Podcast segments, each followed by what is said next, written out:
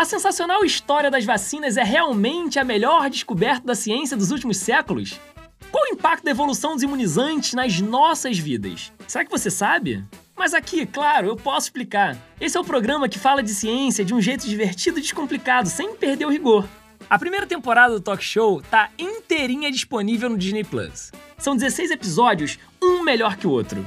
Já aqui no podcast, toda semana, eu, Alan Rodrigues, monto uma hipótese, faço uma pergunta e, como cientista, verifico as respostas possíveis com os especialistas mais qualificados. Consultamos várias fontes científicas para chegar até aqui. Nada de fake news. Então, eu posso explicar.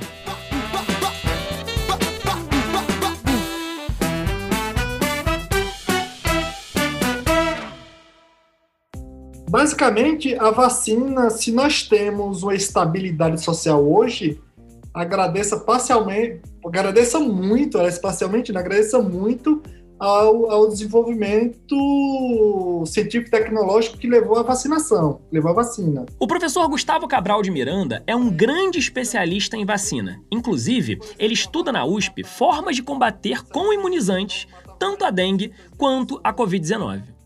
Hoje ele está aqui para falar sobre a importância das campanhas de vacina ao longo da história. E também para contar que ainda existe a necessidade que muitos outros avanços ocorram nessa área. Caros ouvintes, hoje a gente vai fazer uma viagem no tempo, vamos lá? Mais precisamente, a gente vai revisitar o dia 4 de maio de 1796. O local? A pequena Berkeley, interior do Reino Unido, um dos médicos da cidade, o Edward Jenner, está decidido a prosseguir com as suas pesquisas. Ou melhor, suas observações, porque ele não sabia exatamente o que estava acontecendo, mas via que estava dando certo. Já avisa o seguinte: esses testes que eu vou descrever seriam proibidos nos dias de hoje por questões éticas. Jenner tinha notado na área rural no interior da Inglaterra que as mulheres que ordenhavam as vacas desenvolviam uma versão mais branda da varíola, ou seja, elas sentiam somente febre, dor de cabeça e mal-estar. A varíola era uma doença que também afetava as vacas. Naquele dia, então, Jenner colheu o pus da ferida de uma mulher que trabalhava com gado leiteiro. O material em seguida foi aplicado na pele do pequeno James Phipps, de apenas 8 anos. Alguns dias passaram e o garoto desenvolveu sintomas brandos da doença, mas se recuperou bem. Quase dois meses depois, no dia 1 de julho, Jenner voltou a expor o menino ao vírus da varíola.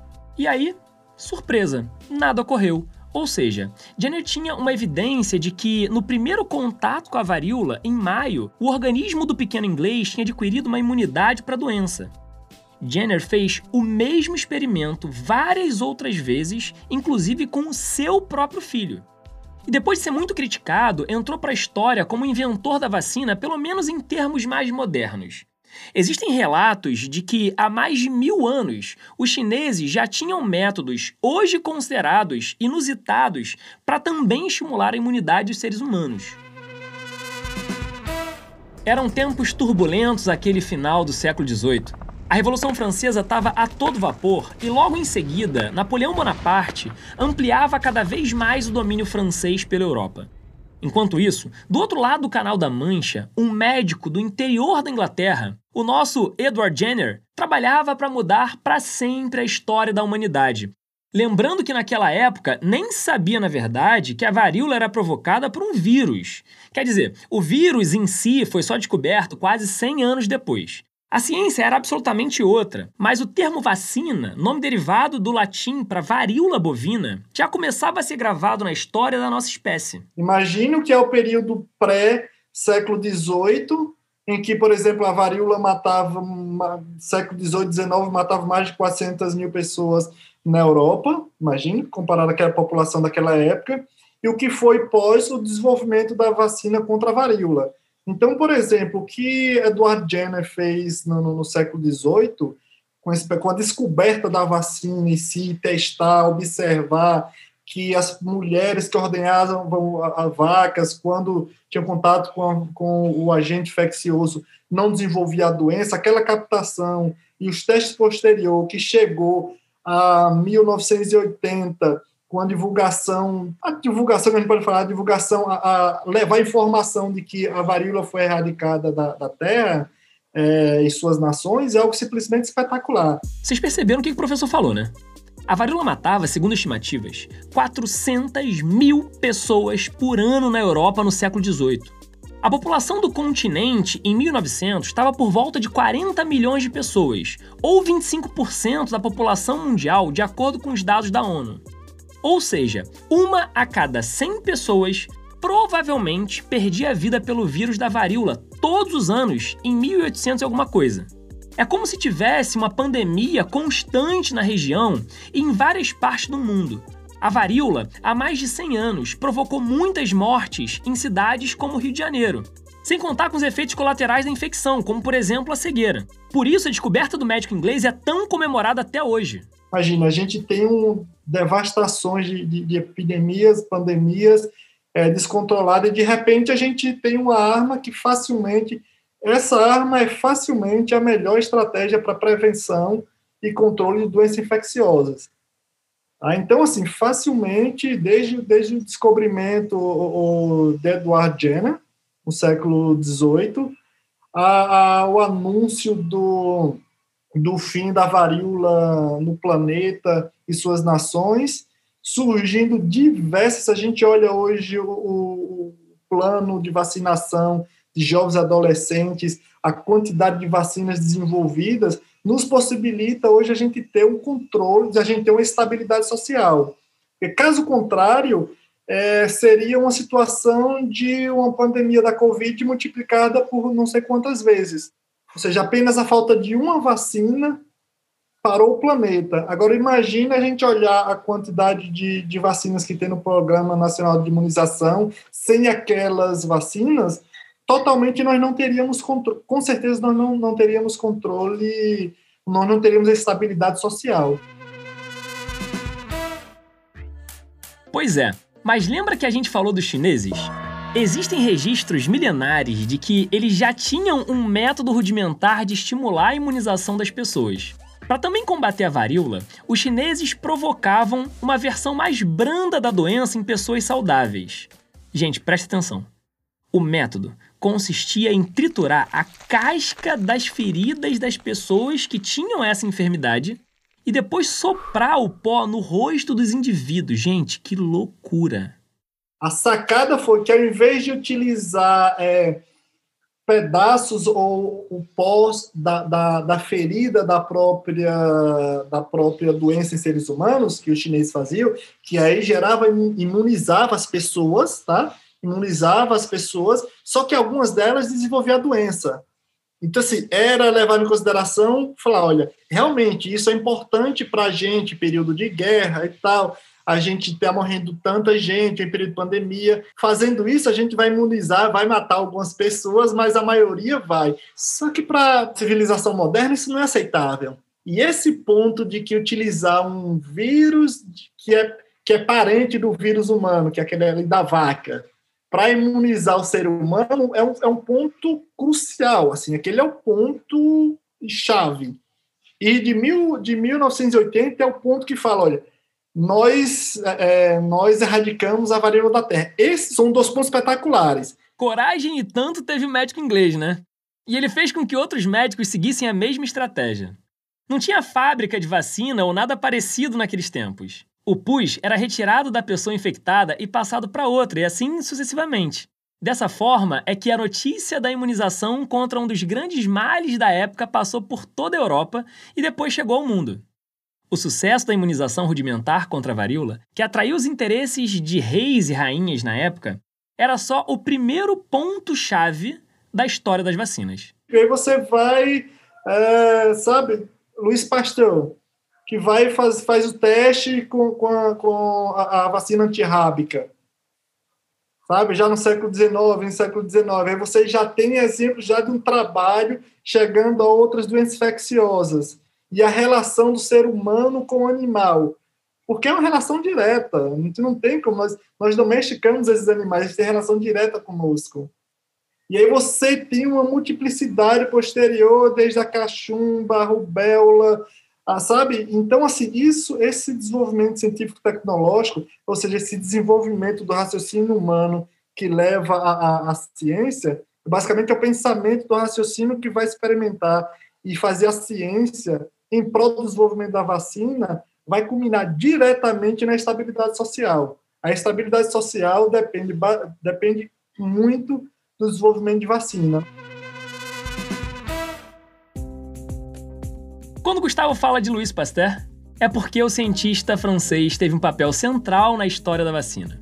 Ele que viveu no século XIX até os 70 anos, criou a vacina contra a raiva, depois de desenhar toda uma teoria relacionando doenças com micróbios. Já no século XX, com a evolução dos estudos com os vírus e bactérias e a melhoria tecnológica e industrial relacionada, os anos 60 também registraram um outro marco. Foram desenvolvidas várias vacinas, entre elas as da cachumba, rubéola e sarampo. No Brasil, as grandes campanhas de vacinação aconteceram justamente nessa década de 60. As estimativas atuais da Organização Mundial de Saúde indicam que, em todo o mundo, as campanhas de vacinação salvaram a vida de 2 a 3 milhões de pessoas. É um feito e tanto. As vacinas só não são mais importantes do que uma outra medida de saúde super básica, mas que muita gente não tem acesso. A melhor estratégia para prevenção de doença contagiosa é a vacina, com exceção da água potável e do saneamento básico. Não tem jeito de morrer por questão do saneamento básico e água potável. Pois é. Fato é que a história das vacinas tem um lado mercadológico que não pode ser ignorado. Apesar da ciência evoluir cada vez mais e ter condições de dar respostas mais rápidas quando é chamada, nada ocorre sem dinheiro, no caso, muito dinheiro. A corrida da vacina contra o coronavírus que a gente está vendo nos últimos tempos mostra isso muito bem. A desigualdade global se reflete no acesso desigual à vacina entre os países do mundo. E é por isso que muitas doenças que atingem os países pobres continuam sem imunizantes. Elas formam um grupo das chamadas doenças negligenciadas. Chikungunya, dengue, zika são exemplos dessas doenças conhecidas desde os anos 50, mas ainda sem vacina. A partir do momento que esses vírus, por exemplo, chegassem em, em, em países como Estados Unidos, é, e países europeus, com certeza nós já teremos vacina. Isso não tem dúvida. É, teve teve um, uma epidemia na França, no sul da França, entre França e Itália, em 2007, mais ou menos. 2007, houve alguns casos de, de chikungunya na, na Itália e na França. O alarme foi enorme. 2015, 2016, teve a associação do Zika vírus com, com microcefalia, com uma formação de, de, de, de bebês que afetou o mundo inteiro. Mas sabe por que afetou o mundo inteiro, assustou o mundo inteiro? Não foi por causa disso. Porque percebeu-se que esse vírus poderia ser transmitido, por exemplo, é, relação sexual materno, materno para criança. Então, fala, como assim? Isso pode chegar na, na, Europa, pode chegar nos Estados Unidos, como chegou nos Estados Unidos. Então, falou, isso pode afetar a gente também. Quando percebeu que não iria tão longe, a poeira baixou. Então, assim, nós temos diversos problemas, inclusive aqui no Brasil, que a gente precisa resolver. E nós temos tecnologia suficiente, nós temos pesquisadores, nós temos centros de pesquisa, nós temos universidades, mas por que não resolvemos? Sendo que o Brasil é, é o único país, juntamente com a África do Sul, dos BRICS, que não desenvolveram vacina para a Covid. A resposta para a pergunta feita pelo Gustavo está mais do que clara, né? Nem sempre é só ciência. Falta muitas vezes vontade política para se aplicar o dinheiro em vacinas para doenças que afetam mais as partes pobres do mundo, que por sinal são as que mais sofrem também com a falta de água potável. Quase sempre uma questão está ligada à outra. Os setores públicos e privados, claro, sempre tiveram um papel fundamental no desenvolvimento das vacinas, desde os tempos de Pasteur no século XIX, mas nunca de forma independente dos avanços da ciência. Muito menos agora, na pandemia atual. Empresas, por exemplo, estão totalmente envolvidas e é de extrema importância. Mas a empresa por si só, elas não produzem o conhecimento. O conhecimento vem do laboratório mesmo, vem da parte experimental e principalmente laboratorial universitário em centros de pesquisas. A empresa é muito importante para a produção em larga escala, tá? em curta, média e larga escala, para aperfeiçoamento da técnica, por exemplo, que a gente faz de uma forma bruta, elas sintetizam, faz pequenininho, é, é faz as coisas andarem muito mais eficiente para chegar às pessoas. E a parte financeira também. Mas a parte de conhecimento, da parte experimental, por quê? a grande maioria dos experimentos que nós fazemos dão errado. Dá errado, a grande maioria dá errado. Então, se para a empresa, muitas vezes não é interessante investir na, na, na ciência de base. Não tem um retorno é, direto para eles. Porém, é, é, claro, claro, assim, explícito, é basicamente é, sem a relação empresa, que hoje é muito mais forte empresa e universidade, e os cientistas, as coisas não andam muito rápido. Então, esse foi o ponto que diferenciou tudo na, na, na velocidade dessa pandemia, no desenvolvimento dessas vacinas. Empresas entraram com bilhões é, de investimento. Então, investiu na produção científica e tecnológica de forma como nunca antes visto. O caso atual do desenvolvimento das vacinas é super interessante e tem uma gigantesca importância histórica. Algumas vacinas que já estão sendo aplicadas e contribuindo para reduzir as mortes de Covid-19 são baseadas em técnicas genéticas ultramodernas, mas que não foram consolidadas do dia para a noite. Como disse o professor Gustavo, são anos e décadas de estudo que muitas vezes dão muito errado até se chegar a um produto realmente seguro e eficaz. Nós pegamos, por exemplo, essa questão de, de, de vacinas gênicas, de RNA mensageiro, por exemplo. Na verdade, isso já é estudado desde a década de 90, início da década de 90. Eles fizeram, foi feito experimentos com RNA mensageiro, que seria um passo muito importante, porque nós produzimos as proteínas, ou seja, nós damos um passo a mais, não vamos trabalhar com o vírus ou, ou, ou o microorganismo inteiro. Nós vamos para fragmento porque é mais seguro, a gente tem como administrar melhor. Só que é um trabalho enorme para produzir a proteína, purificar, é, fazer a composição. Então, o que, é que a gente faz? A gente pega a informação dela e vai utilizar nossa maquinaria para produzir a, a, proteína perfeita, condição de ser apresentado. Isso já era feito desde, desde o início de 90. Só que tinha um pequeno, um grande problema. O RNA, quando a gente colocava no corpo, ele era fragmentado rapidão. Então, o que, que faz? Eleva essa relação é, de pesquisa com empresas e, for, e formula nano, partículas nano, nanolipídicas, partícula mesmo de lipídio para prote, proteger o RNA. Então, sempre teve essa. A base do conhecimento é nosso, do laboratório, sabe, dos centros de pesquisa.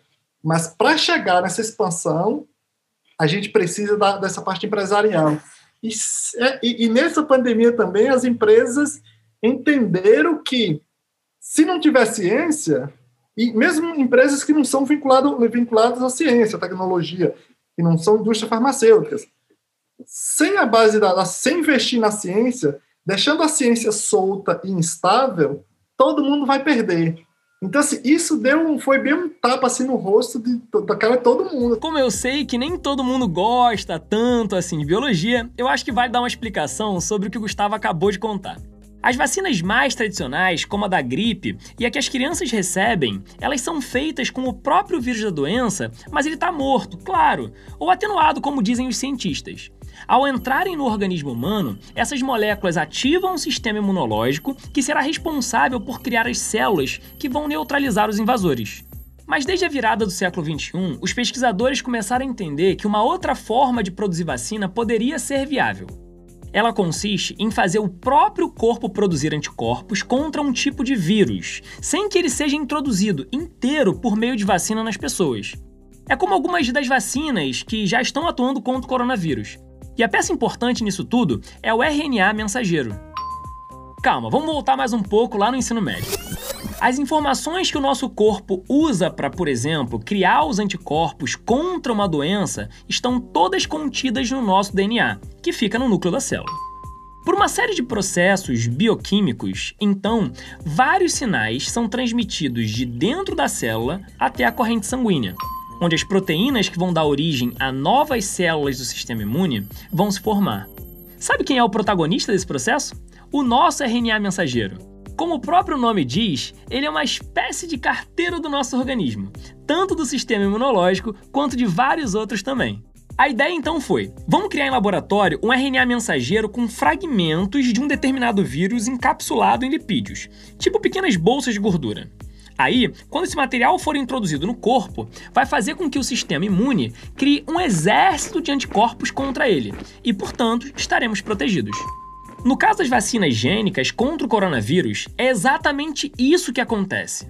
Pequenos fragmentos do vírus são injetados juntos com RNA mensageiro e dentro de uma bolsa de gordura. O corpo identifica aquilo como vírus real e não uma imitação.